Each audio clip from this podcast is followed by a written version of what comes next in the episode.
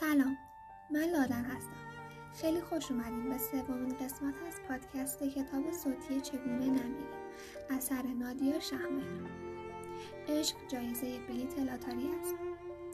عشق اگر تمام شدنی بود، اگر ته ظرفش لیسیدنی بود، اگر ته نمایشش دستن در کاران داشت، ته طعمش تلخ بود، ته شهرتش ولی داشت، ته خیابانش دیوار بود، آن وقت همه عکس یادگاری نداشتند با بلند بغارش، سوز نچاییده نداشتند از برهنه وقیحش.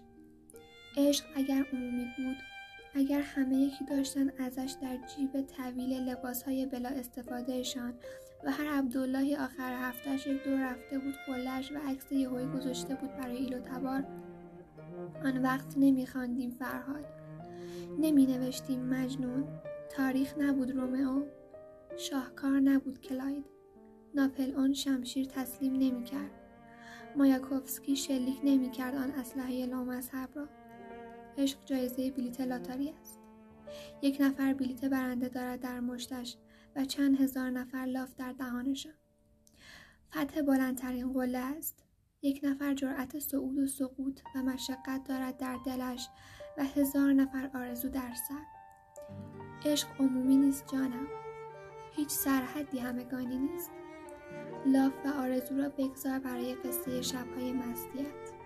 تو اگر آنی، جاده‌ای برایت نیست و نه راهی و نه همراهی و نه دانشی و نه پیر مرادی که تو خود همه اینانی. و انسان عجب بنبستی بود، عشق اگر تمام شدنی بود.